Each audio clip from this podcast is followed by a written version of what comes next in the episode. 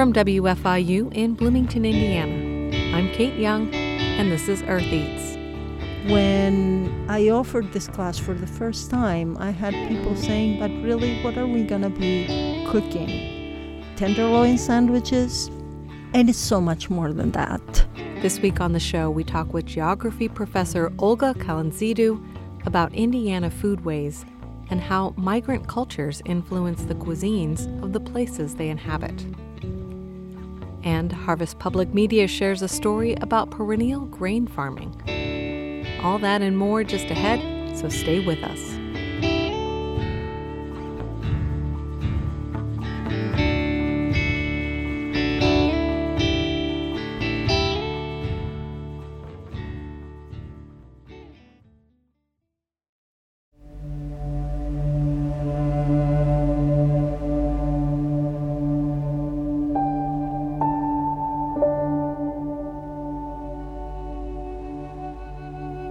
Eats is produced on the campus of Indiana University in Bloomington, Indiana. We wish to acknowledge and honor the Miami, Delaware, Potawatomi, and Shawnee people, on whose ancestral homelands and resources Indiana University Bloomington is built.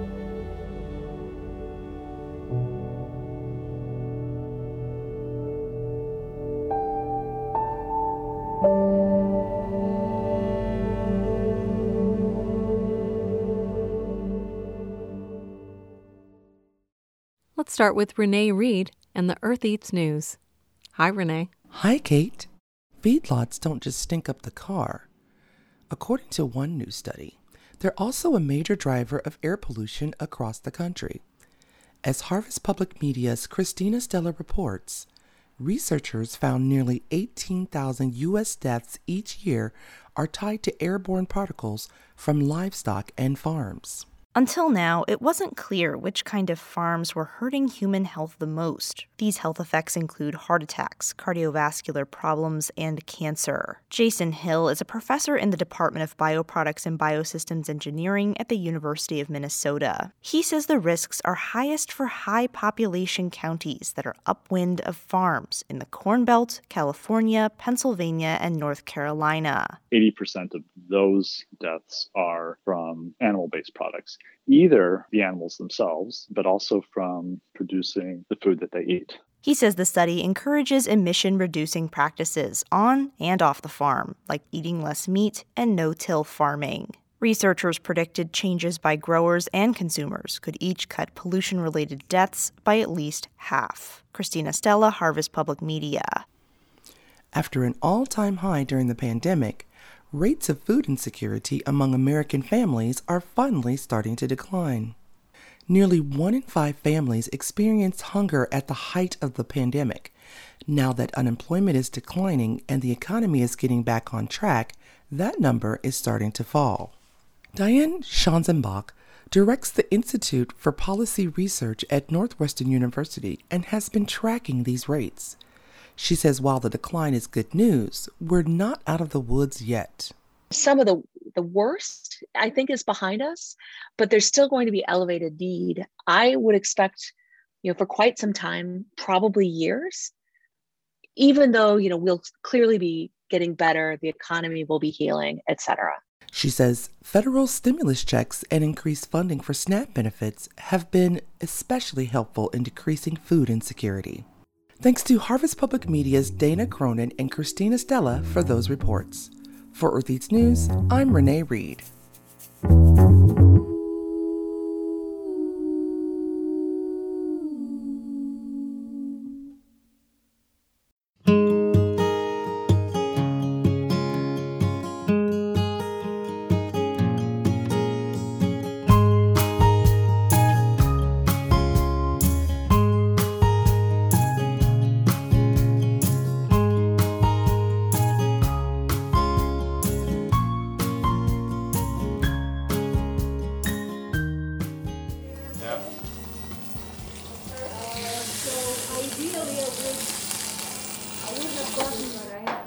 That's the sound of students cooking in a food lab at Indiana University in the geography department.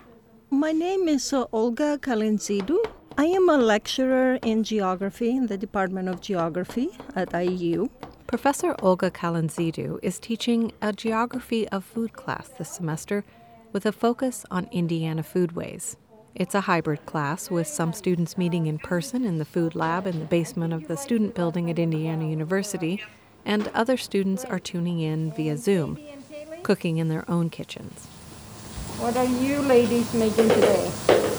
We are making a cheddar broccoli potato soup. Woohoo! It is soup weather for some strange reason in April.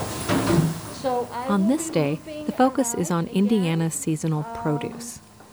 The students are finding ways to incorporate ingredients such as early spring onions, asparagus, and winter squash into simple dishes that can be prepared in class. Olga encourages improvisation and adapting recipes to what's available. figure out what we can substitute it with. Uh, so it's all about being practical, right? Some students work independently, others work in pairs. In the lab, they made a frittata featuring asparagus and fresh local eggs, a pureed butternut squash soup, and a Moroccan tagine style vegetable stew. Olga moved around the room offering tips and assistance while checking in regularly with the online students to hear how their dishes were coming along.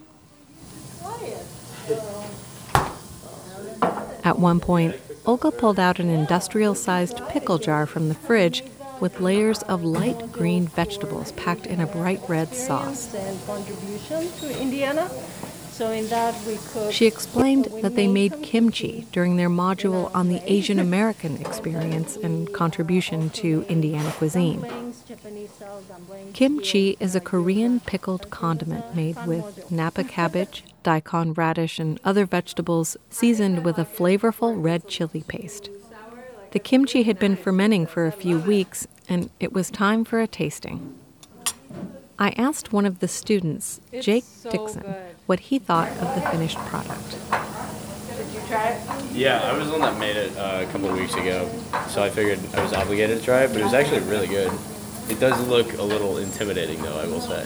Is it something you've made before, or have No, you had? I've never even had it oh, before. Oh, okay, so you didn't even know what you were getting into. No, I had no idea. but it's kind of fun to make. Did you sort of cut it in quarters and then fill mm-hmm. it with like a Yeah. paste, fill the mm-hmm. Napa cabbage with the pepper paste? Yeah. So this Yeah, Yeah. yeah, that's nice. It turned out really good. Mm-hmm. Yeah, it's. I thought it was really good. I mean, I've never had it, so I don't know what to compare it to, but it was really good. And it will change over time too. Yeah. which is Kimchi interesting, I think. is not the first dish that would come to mind for me when thinking of Indiana cuisine. I sat down with Olga Kalentzidou in our studio to learn more about the complexities of food geographies. Our conversation just ahead after a short break.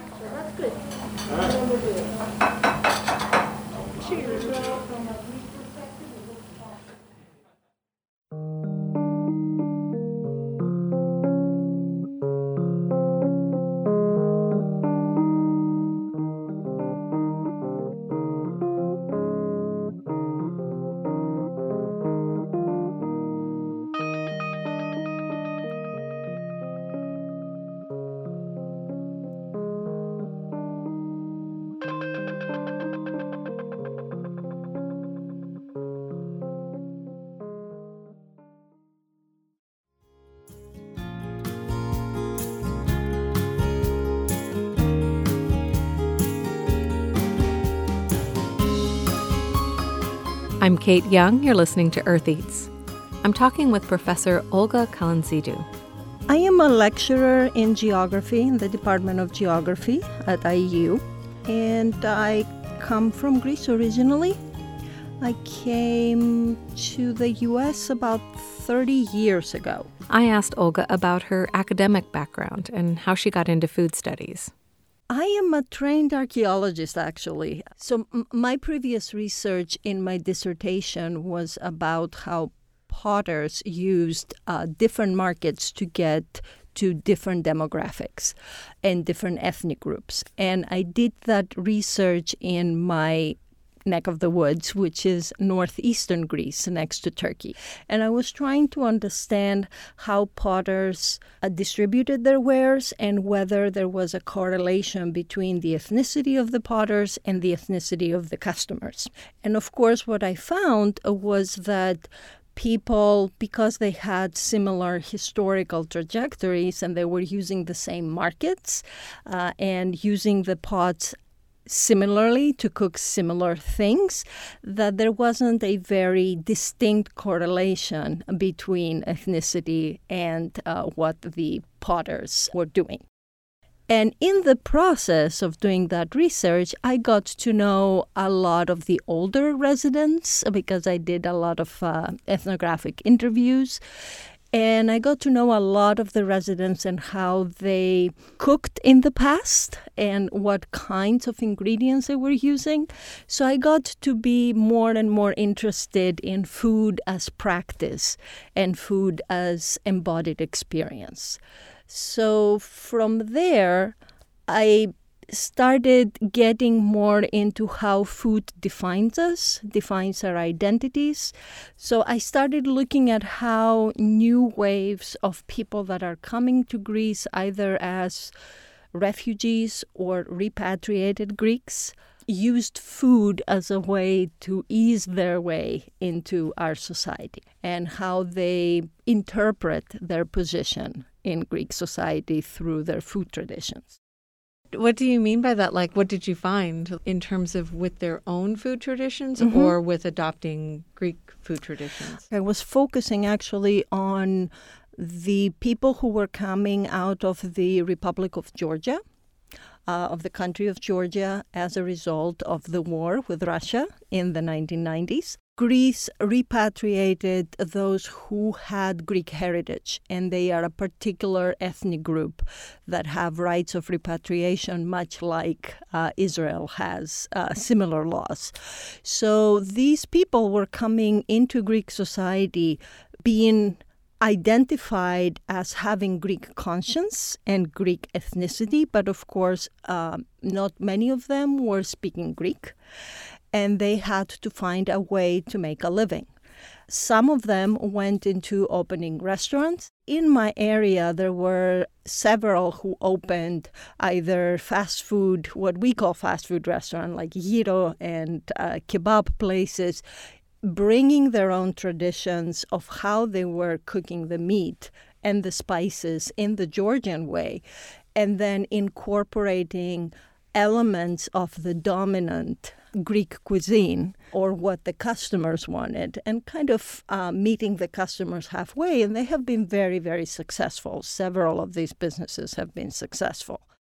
And another business that I really looked at was a family who created a naan bread, uh, making bread in a in a tandoori oven, and that is something that uh, Greeks really did not know. I'm talking about the middle uh, to late 90s. It became really important not only for the community of Georgians and also other Greeks from the neighborhood started coming into the bakery and getting to know this bread making tradition. And you're saying it's a Georgian bread making tradition because when I think of tandoori, I think I I just thought it was Indian.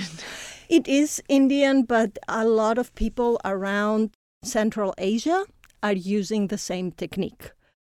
So the flat bread making in the tandoor oven, it is widespread along those areas and through the interactions that people have had for a long time, uh, you can find it from Afghanistan to India to Kazakhstan to Georgia to uh, Armenia. So all these areas are connected.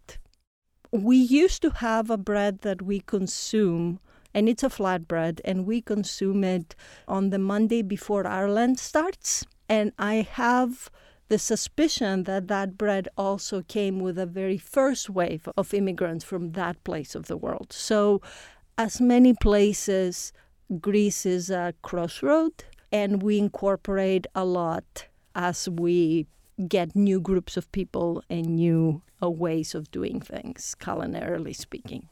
That's really interesting. And it sort of gets to one of the questions I wanted to ask, which is could you talk about what is geography of food? That's uh, Mm-hmm. s- something that I think a lot of people might not be familiar with if they're not in food studies. And I know it's something that you teach. Geography of food is part of a branch of geography that is called human geography. And it's human and cultural geography. So we focus on the production and consumption of food and its myriad ways that is related to territories, to, to geographies, to specific places. Food crosses boundaries. Food informs decisions that people make from what to buy to what to cook and how to trade. So, all that is part of the geography of food. The way I teach the geography of food is I start with this very big picture of how specific ingredients are tied to specific places through the process of domestication, either animals or plants. And then we start understanding in my class how the world has changed through different periods of time and through different historical trajectories that allowed us to this day to have ingredients from all over the world on our plate. What are some of the specific courses or topics that you teach? I have several classes that I teach in the food and agriculture concentration in, in geography. For foodways, I teach Greek cuisine because I wanted to focus a little bit on where I come from and uh, how that particular region is influenced and influences its neighbors uh, through its geography, through its economy, through its identity. Then I teach Indiana Foodways, which is a course that I developed during the bicentennial. Then I also teach the geography of food, and then courses such as edible education, where we deal with it's an introduction to the food system at large that has more of a current events kind of feel because I need to make sure that whatever is happening in the world of food uh, systems work comes into that class, and urban agriculture. So I have a big palette.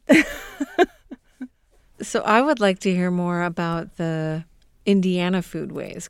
this is a course that developed out of my interest in the place that I call home for the last 30 years. And this is a course that also speaks to my identity as an immigrant in this society. So, just like I'm I am studying or researching how immigrants in my country of Greece actually make their way into their Greek society through their food.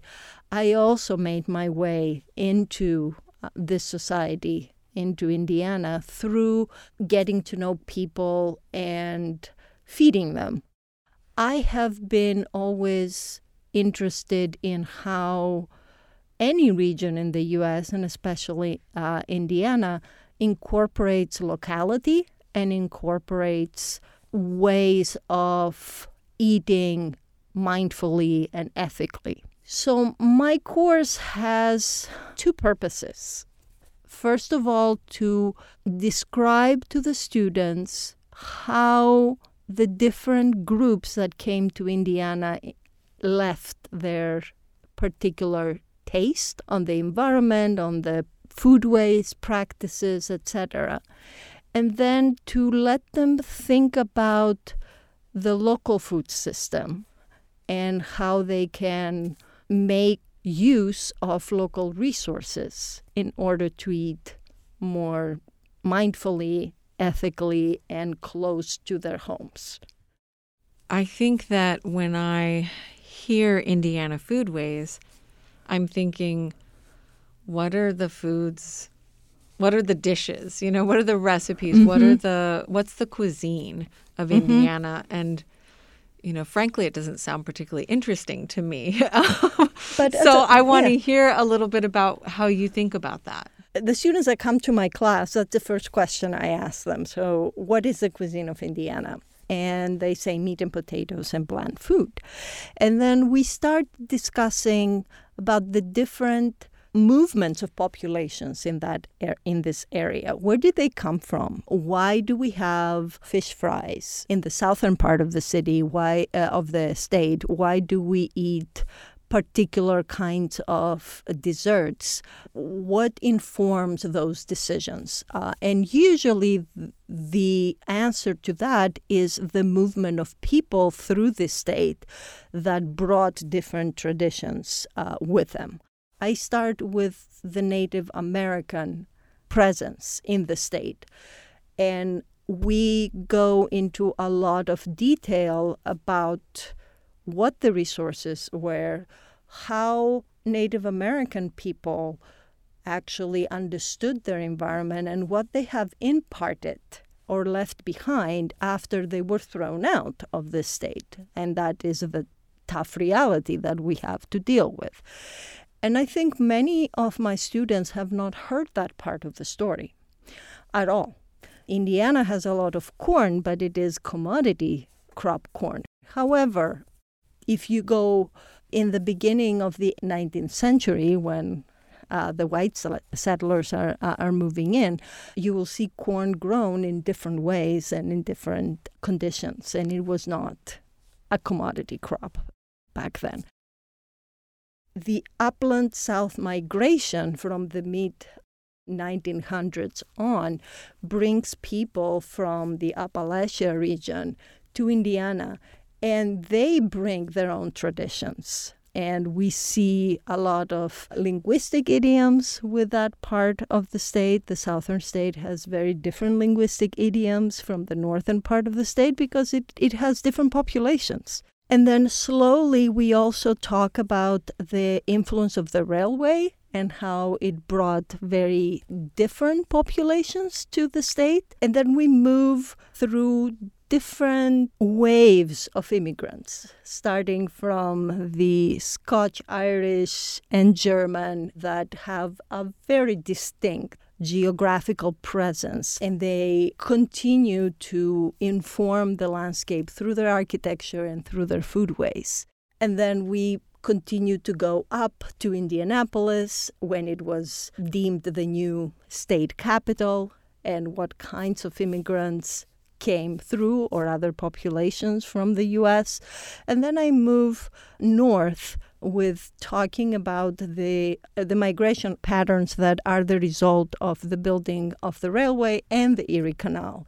So it brings other kinds of immigrants from the eastern part of the United States to northern Indiana cities. So all these immigrants come and impart very very different flavors to the cuisine. They work their cuisine into their particular understanding of what it means to be a Hoosier, to be an American. So all those discussions are not separate from what is happening to the rest of the US. There are also the African Americans who have very distinct communities and they come from the southern part of the US and they bring their understanding of uh, southern foodways especially from Alabama, because that's how the railway was connected. And then we incorporate also different immigrant groups such as the Greeks, the Italians, the Polish people, people of Irish descent, and of course, more recent arrivals such as uh, Latin American communities in the US and Indiana and Middle Eastern. So lots of things to talk about. And in the process, it's not only about the recipes and the food, it is about the racial politics that connect food to identity, what is left out, and what is promoted as Indiana food. Okay, well, that's helpful because I think that I'm probably one of those people who's you know, lumping it all together and just saying Indiana food is Midwestern food and Midwestern food is boring and not really understanding the complexity of the different regions in the state and the different populations that have come through or and stayed and influenced it with their foodways and you know i'm reading Isabel Wilkerson's book, The Warmth of Other Suns, about the Great Migration. And mm-hmm. so when you started talking about that, I was like, oh, right, because you know, northern Indiana is close to Chicago, and there mm-hmm. were a mm-hmm. lot of African Americans moving from the South there, mm-hmm. and they're bringing their foodways, and so that's probably a lot.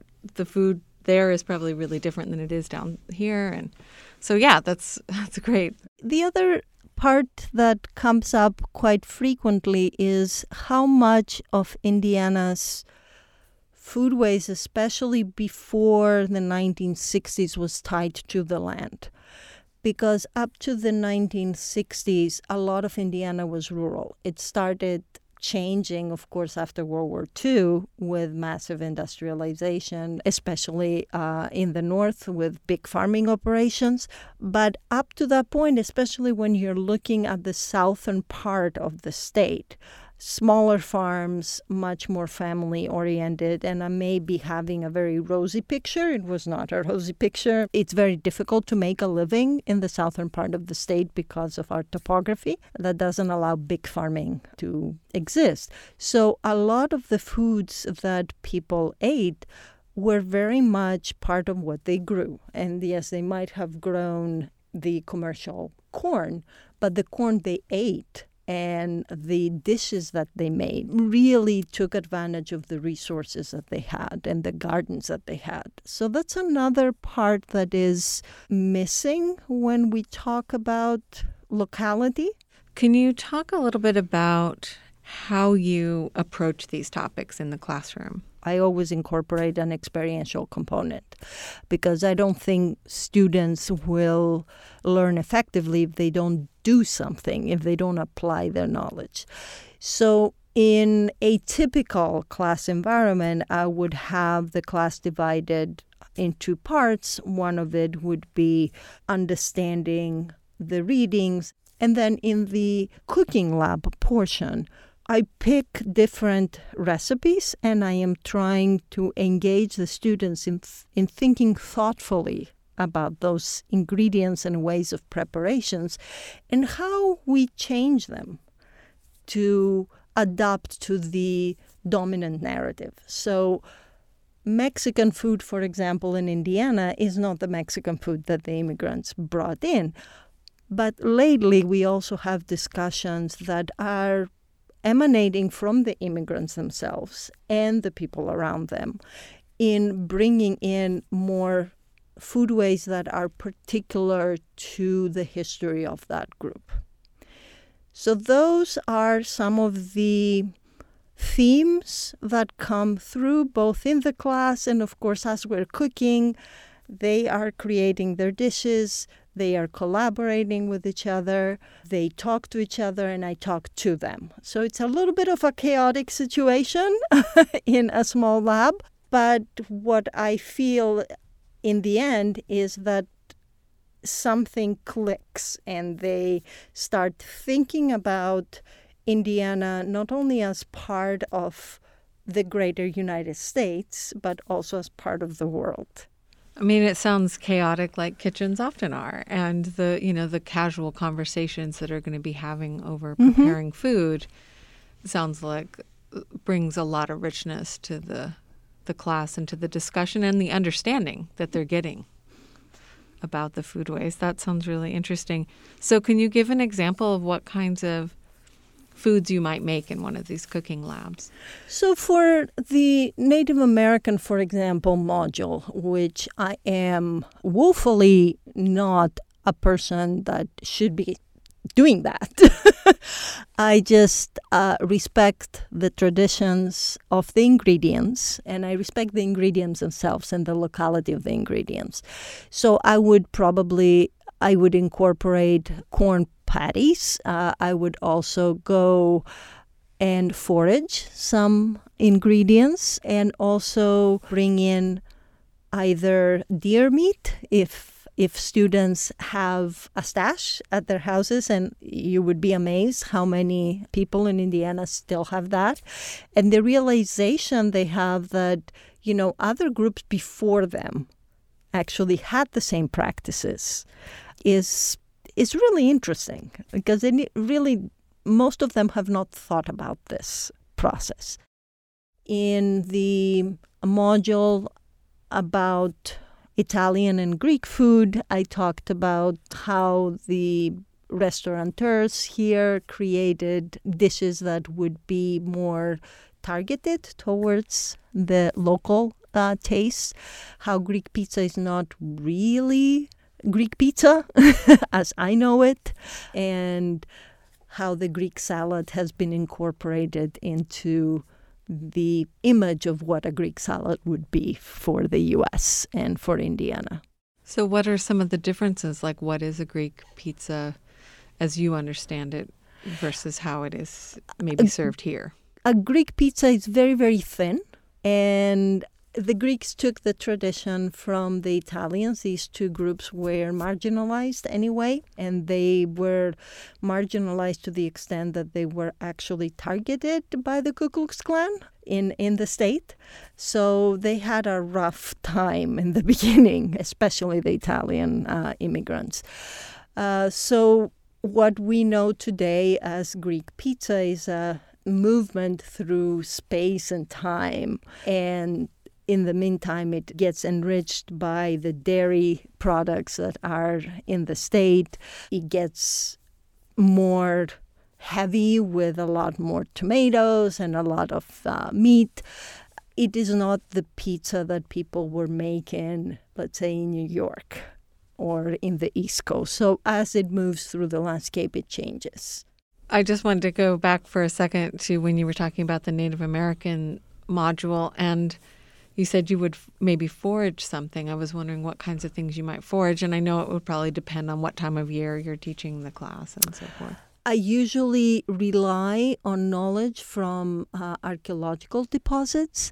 Cattails would be one, for example. Uh, we couldn't go and uh, collect cattails um, because we are not very close to um, uh, marsh. Mushrooms would be one that I would incorporate. If there are berries around, I would go and uh, get those. So it depends on when we start talking about these things. And I'm blessed because I have a lot of colleagues who are archaeologists and they supply a lot of information to me about um, what was grown, how it was grown, how it was processed, etc. If you're just joining us, my guest today is Olga Kalentzidou from the Department of Geography at Indiana University. We'll return to our conversation after a short break.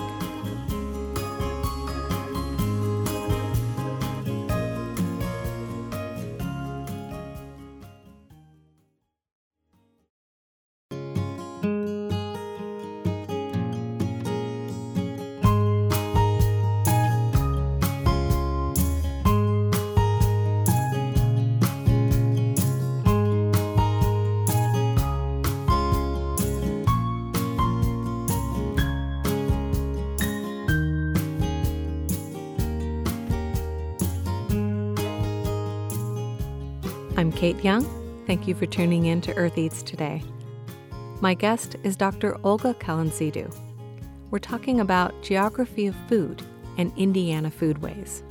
What do you think students gain from exploring Indiana food traditions? Why why do you think it's important? I'm going to reiterate something that one of my students last semester said, last spring, that by looking at her own culture through an outsider's eyes, she actually appreciated the rich history of the place. And it allowed this particular student to really understand the different groups that came and uh, subsequently called this place home and how much of the foodways of previous groups have informed her own foodways. So I've had students in the class when we are going from north to south looking at their dishes and telling me, well, wait a minute, why do we have noodles in the north part of the state and in the south part of the state we have dumplings? So we have to talk about that and where those ways of preparing a very staple dish came from. I would have been more radical and I would have loved to get foods that are very much part of hunting, squirrel stew, for example. But I don't think I am there yet with this class. So, what I hope my students get is a more granular understanding of the rich histories that make this part unique, the locality of the ingredients, and also the different contributions of the many groups that make Indiana home, and how some of those groups might feel very marginalized. We read a book about a Japanese American, for example, growing up in Vincennes. And it was the only Japanese family, and how they negotiated their needs, their food needs, vis a vis what was happening in the community. And that has been really eye opening, even for the students who are very globally aware. You know, they, they, they do have a, a very good understanding of different food traditions. But it's the why behind those food traditions that I'm looking at. It's really interesting to think about this and about our own food cultures because I, you know, I grew up in Southern California and I consider like food that's really nostalgic for me is quesadillas and Mexican American food from Southern California in the 1970s. And I always, when I think about that, I think, well, that's not really my food. That's not my culture. But it it is the culture that my parents adopted coming from mm-hmm. the Midwest and living in Southern California. Mm-hmm. so it it's what I grew up with, so it is my food tradition. It's just it just feels like it's not really mine because it's you know Central American or you know it's not it's not really my you know and and of course it's already changed just from being in Southern California, not being in Mexico or so yeah, it's just it's just interesting to think about that complexity and what we think of as our own food or our, our food traditions. I tend to think of it because I'm an archaeologist and because I teach in the Department of Geography, which are very related fields in, in a sense that we both understand broad patterns across space and time, uh, patterns of change. It is very interesting to inquire about these issues of cultural authenticity and cultural appropriation, but with the caveat that people are always moving and changing and adapting and getting to know somebody else's food traditions, while at the same time maintaining a core. When I ask my students, to do an ethnographic kind of interview with older members or just members of their families, many things come up there that are very residual. And I think this semester that I inserted this kind of exercise, the students were really surprised of how little they knew about where they came from and how they combine a lot of different foodways in their family to make sense of their place in Indiana in the United States. So, bottom line, there is a Hoosier cuisine that is projected to the world or to the United States. But within that Hoosier cuisine, there are many narratives that we need to explore you know, as I was learning more about your research, I saw a statement. You said that your your past work was uh, interested in the ways in which objects actively evoke historical memory and trigger individual remembrances. And I was just really struck by that because I have an interest in that from from my own background in in architecture, but also in my current personal writing practice that I have. And so I was just wondering if we could talk about about memory and food a little bit and how mm-hmm. how certain aromas and flavors can play that same kind of triggering role as maybe an object would. I think you were talking about pottery or cooking vessels, but that with food, it's even more embodied. yes. and, and, you know, sensory um, than, than even an object might be. I'm going to give you an example that I always have in the back of my mind. When I came to the US as a graduate student, I stayed in a dorm for the first year. And that experience was both eye opening and very limiting in terms of senses uh, and food. Because, A, I didn't have access to my own food. And then when I had access to some food that was closer to what I used to eat, it wasn't exactly the same. So one day, I think there were four or five of us who were Greeks found some cheese, feta cheese, which is very much part of our DNA, food DNA. Not the only one, but it is an important one. And some phyllo and some eggs. And we made a very, what we called dirty pie uh, meaning very quick, and it was not the usual cheese pie that we make, but it went along the lines of having a very rudimentary kitchen and very few supplies. That pie is still in my memory because it was not only the aroma that was combined with everybody else's food being cooked at the same time in Eigenmann. uh, but also the sensorial experience of tasting the cheese and the phyllo and the eggs. And that's all we had. We couldn't find any dill or anything else that goes into that pie. And the four or five people of whom three are still my dear friends who partook in that experience. And that started my own journey in food and cooking because I didn't cook that much when I was in Greece. I started cooking here because I could not find anything that would remind me of where I came from. So my senses are continually being tested in in the place that I've been calling home for 30 years and I will find sometimes myself in the kitchen thinking and really tasting the smell of something that I've had as a child. And now that I have my own garden and I've had my own garden for a long time I can actually reproduce that taste.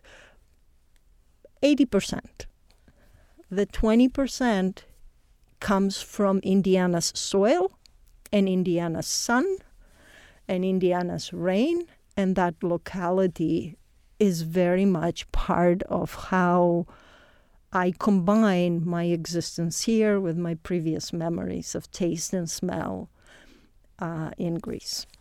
Oh, that's lovely. That was a great response. Well, th- those were the things that I wanted to talk to you about. Is there anything that you would like to add that we didn't get to?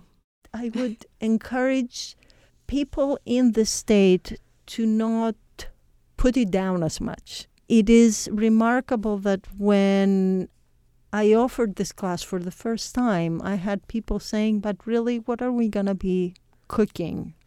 Tenderloin sandwiches? And it's so much more than that.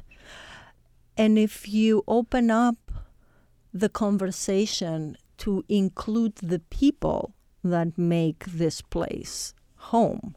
This is a state that can sustain you through food uh, grown locally, and it's a it, it has both a rich agricultural history and also a rich human history. And I think in my classes, what I strive to do is bring these two together with the understanding that if we do not ground ourselves in the place, as in a geographic place, we cannot really have those conversations. Well, thank you very much. It was really wonderful to talk with you, Olga. Uh, likewise, thank you for having me here.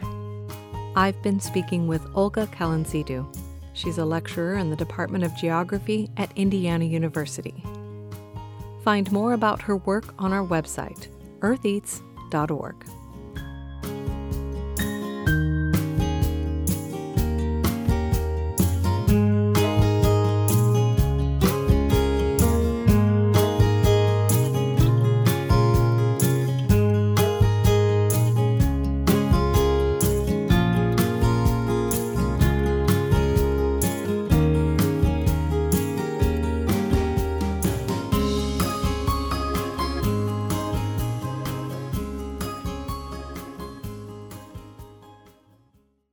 Farming feeds the world, but it's also heating the planet, responsible for about 12% of global greenhouse gas emissions.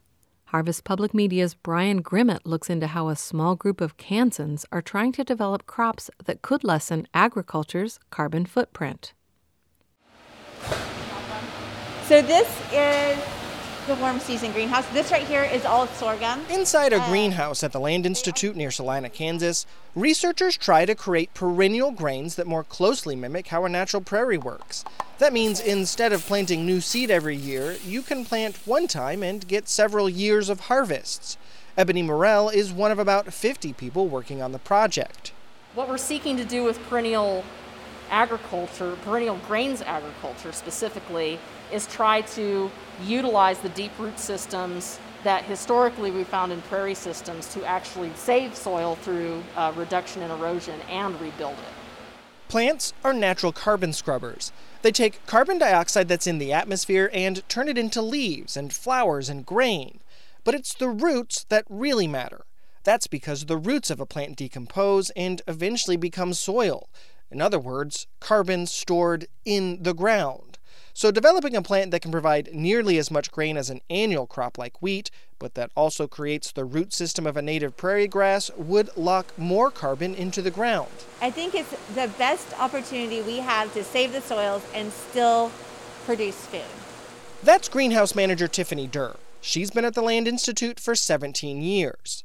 Some of its projects attempt to domesticate wild perennial plants, but it's also working on making annual crops such as wheat and sorghum perennials, all through selective breeding. And it's a daunting task.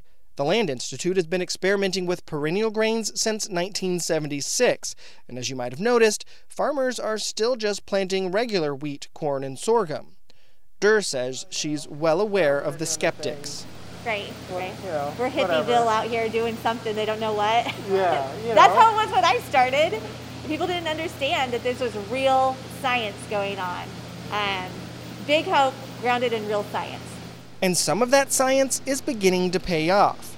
Kernza is a type of wheatgrass they've developed that can be used in similar ways to wheat for making bread or beer. Durr says the grain has finally gotten mainstream attention and major academic research partners. Even a few commercial farmers are actually growing and using it. Having Kernza out there as something that people can actually buy the flour for and use in their home, it get, you know, it's like it's more tangible. And so it's not just a big idea, pie in the sky idea. It's tangible, it's real, and there's a lot more excitement. Kansas State University professor Chuck Rice is a soil microbiologist. He says perennial crops could represent a big leap for the ability of farmers to improve their soil and sink more atmosphere warming carbon dioxide back into the ground. But there are major challenges. Annual crops put their energy into this year's harvest. Perennials divert some of that to roots that last from one season to the next and the next.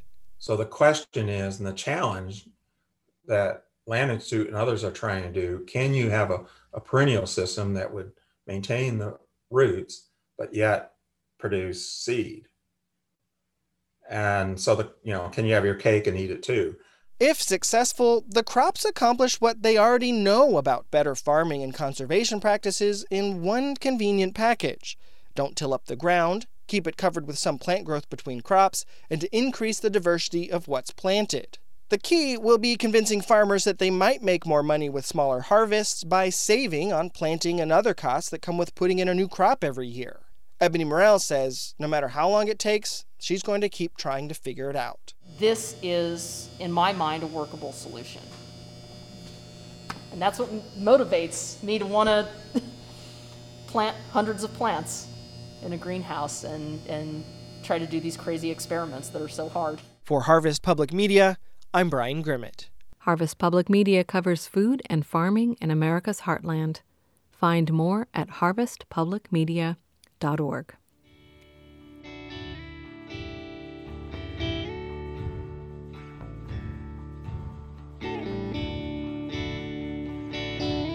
That's it for our show this week. Thanks for listening. We'll see you next time.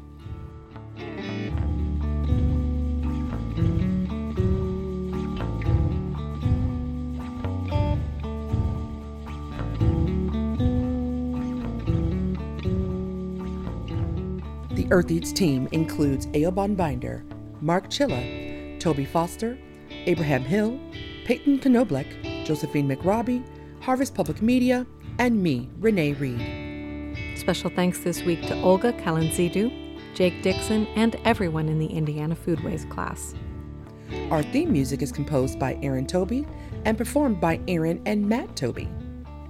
Additional music on the show comes to us from the artists at Universal Productions Music. Earth Eats is produced and edited by Kate Young, and our executive producer is John Bailey.